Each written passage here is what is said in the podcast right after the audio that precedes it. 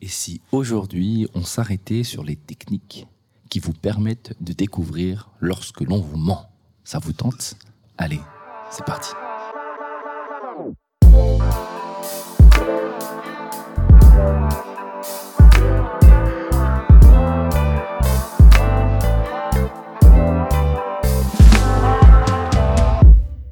Une fois n'est pas coutume, je commence ce podcast dans le train. Il est 6h45 et ce matin, nous allons encore parler d'un sujet qui me tient à cœur en ce moment, c'est-à-dire détecter les mensonges. Alors non pas que j'ai l'impression que tous les gens qui sont autour de moi me mentent, mais je trouve que la psychologie humaine, ou du moins les signes de notre corps et de nos comportements, sont vraiment intéressants à comprendre. Alors pour ça, je vous le dis en ce moment, je lis beaucoup et ça me prend du temps parce que les techniques sont quand même euh, difficiles à assimiler. Du moins, au départ, on fait waouh, mais après les mettre en place, c'est beaucoup plus complexe. Celles dont je vais vous parler aujourd'hui vous permettront de déceler si jamais une personne vous ment. Alors attention, encore une fois, je le répète, on en a déjà parlé, je pense, il y a une ou deux semaines. Euh, faites bien attention aux faits euh, de l'environnement, de la personne et bien sûr de ce que vous voulez savoir. Alors pour les filles et les garçons jaloux, ça n'est pas un test de vérité que je fais maintenant. D'accord? Donc tout n'est pas à prendre euh, au premier degré. Parce qu'avant, vous disiez, euh, oui, mais Manu m'a dit dans son podcast que c'était comme ça. Non, non, ça marche pas comme ça. Alors, la première technique, elle est simple, vous la faites souvent. C'est poser des questions généralistes sur la situation et évaluer le temps de réponse. En général, quelqu'un qui ment ne va pas s'attarder sur des détails. C'est-à-dire qu'il doit se concentrer pour réussir à faire une, une, histoire plausible et donc il va éviter de donner trop de détails. Là-dessus, au plus vous posez des questions précises et vous enchaînez les questions, au plus il va être compliqué pour lui, dans le temps, de pouvoir réussir à vous répondre rapidement. Si vous voyez que le temps de réponse est un peu trop long ou qu'il prend trop de temps pour réfléchir alors que la question ne demande pas de réflexion, il y a de fortes chances, de fortes chances qu'il vous mente. Alors là-dessus, on peut même aller plus loin. J'ai envie de vous dire que vous allez voir que certaines personnes, lorsque vous leur posez euh, la question, vont essayer de changer de sujet pour être sûr de ne pas dire euh, d'ineptie. Ineptie, oui, c'était le mot du matin placé dans le podcast. Ensuite, il y a aussi le fait, deuxième technique, inventer un fait. Alors ça, je l'ai testé et ça marche plutôt bien. Lorsque vous avez quelqu'un qui vous explique un voyage ou qui vous explique son expérience, essayez de trouver un fait que vous ne savez pas, ou du moins un fait qui vous paraît complètement erroné, et euh, vous attendez de voir la réaction de la personne. Alors, euh, moi, c'était sur un voyage, quelqu'un qui m'a expliqué euh, qu'il était allé en Thaïlande et qu'il avait fait de nombreuses excursions. Et donc, je lui ai demandé juste s'il avait été dans un temple précis et si euh, on pouvait encore toucher les singes parce qu'au moment où j'y allais, il y avait eu un problème. Mmh. La personne m'a répondu oui, oui, oui, c'est possible. Sauf que dans ce temple, je sais qu'il n'y avait pas de singes. Donc, je n'ai rien dit, mais comme il a répondu, en fait, ça nous permet directement de savoir, en fait, que la personne euh, ment. C'est-à-dire qu'elle a répondu, euh, elle était mal à l'aise, elle m'a dit oui, oui, et puis elle a changé de sujet.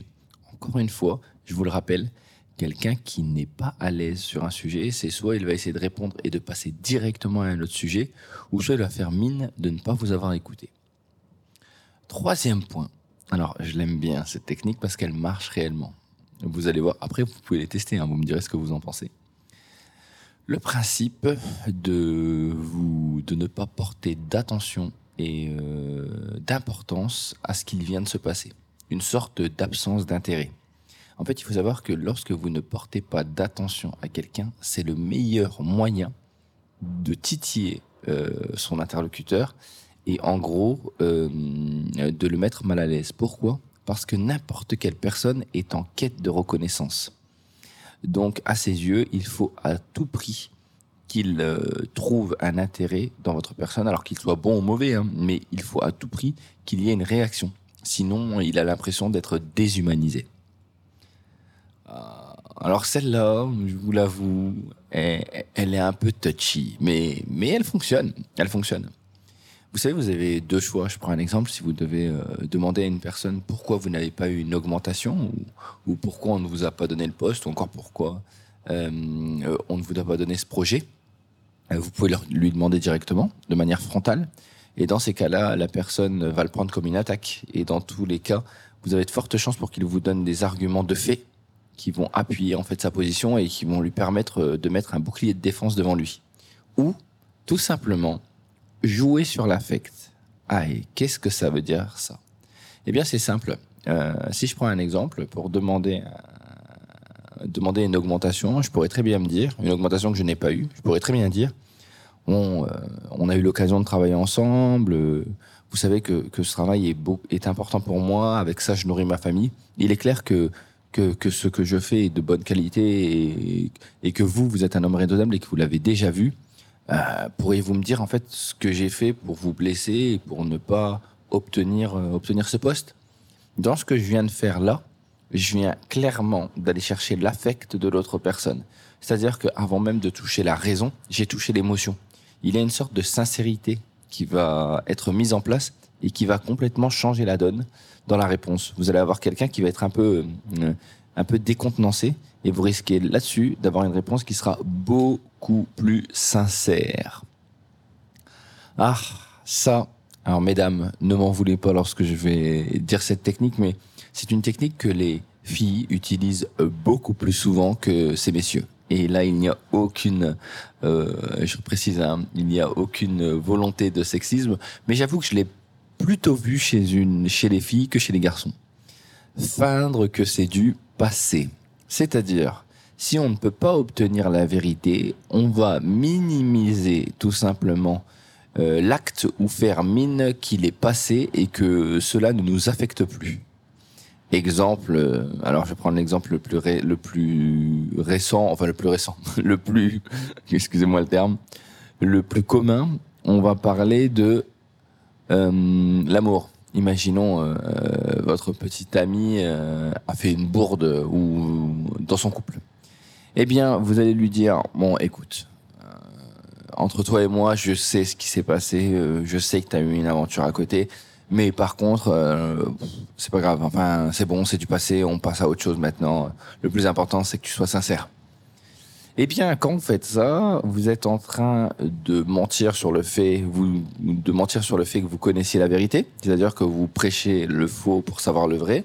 Et deuxièmement, en même temps, vous êtes en train euh, de minimiser les actes qui sont passés et de faire comme s'ils étaient révolus.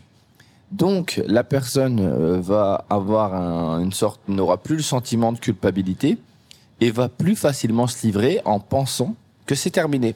Ah ah, erreur. Et c'est là où vous allez pouvoir mettre le coup de grâce.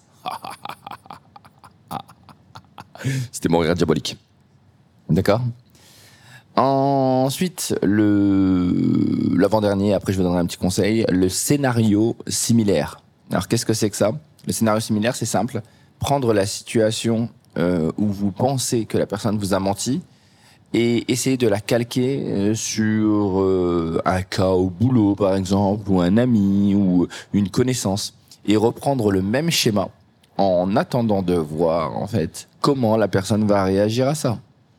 Si euh, celle-ci n'a rien à se reprocher, elle va vous écouter et c'est tout. Si elle a quelque chose à se reprocher, elle va soit essayer de noyer le poisson, c'est-à-dire changer de sujet, ou soit euh, se mettre en position défensive. Et c'est là où on arrive sur la dernière technique. Euh, c'est tout simplement l'attaque ou la défense. C'est avec celle-là que j'arrêterai le podcast. Qu'est-ce que je veux dire par là? Quelqu'un qui est dans le tort ne va pas en fait accuser. Il va se défendre. Alors ça paraît bizarre quand je vous dis ça, mais c'est assez simple. Je vais vous donner un exemple si euh, quelqu'un, je prends, je sais pas, chez vous, euh, euh, vous aviez des, amis à la maison et quelqu'un, enfin des amis, c'est assez rare, mais vous avez cassé une machine, je sais pas, une, une machine à votre bureau, d'accord? Mais comme vous êtes plusieurs, vous vous dites, ouais, je vais rien dire du tout. Et votre directeur vient vous voir en disant bon ben écoutez c'est assez simple. On a retrouvé euh, des empreintes. On attend de savoir qui euh, a euh, qui a, cassé la machine et on pense que ces empreintes euh, sont les tiennes. En accusant la personne euh, directement, elle va essayer de se défendre. Bah non, c'est pas moi, j'ai rien fait. Euh, non, ça n'a rien à voir. et puis pourquoi ça serait moi Ça n'a pas de sens. D'accord euh, tandis que quelqu'un qui n'a rien fait, en fait, va juste se dire, bah non, enfin, ouais, enfin, on peut retrouver mes empreintes, mais euh, j'ai rien fait. Et puis c'est toujours moi qu'on accuse. Et donc, il va être dans une position euh, d'accusation. En fait, on peut le prendre avec. Alors là, je vais être un peu plus dur, mais pour vous donner un autre exemple, quelqu'un qui aurait une maladie euh, pas transmissible, mais vous savez, une sorte de, maladies qu'on peut avoir euh, sexuellement transmissibles.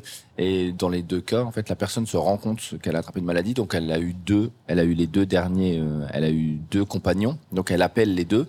Dans le premier cas, le premier va lui dire ah bah ah c'est chaud, ah bah t'aurais pu me le dire avant, enfin moi je savais pas, et donc il va s'inquiéter pour sa personne. Tandis que celui qui aura menti va plutôt dire bah c'est pas moi, j'ai rien fait, euh, c'est pas de ma faute, je vois pas ce que tu es en train de je comprends pas, euh, euh, franchement, euh, je sais pas qui c'est qui t'a donné ça. Donc cette position-là vous permet directement de savoir en fait qui ment et qui dit la vérité. Quand on est sûr de soi, on peut facilement être offensif. Quand malheureusement on a quelque chose à cacher, on va être sur la défensive. Alors je précise encore une fois que tout ce que je viens de vous expliquer maintenant, ça reste euh, des techniques qui doivent bien sûr être prises en compte dans certains environnements. Et puis, comme l'humain n'est pas une science exacte, il est possible que parfois elle ne fonctionne pas. En tout cas, il est toujours intéressant de les tester pour voir un peu comment les gens réagissent. Et ça, c'est toujours intéressant de voir ça avec l'être humain.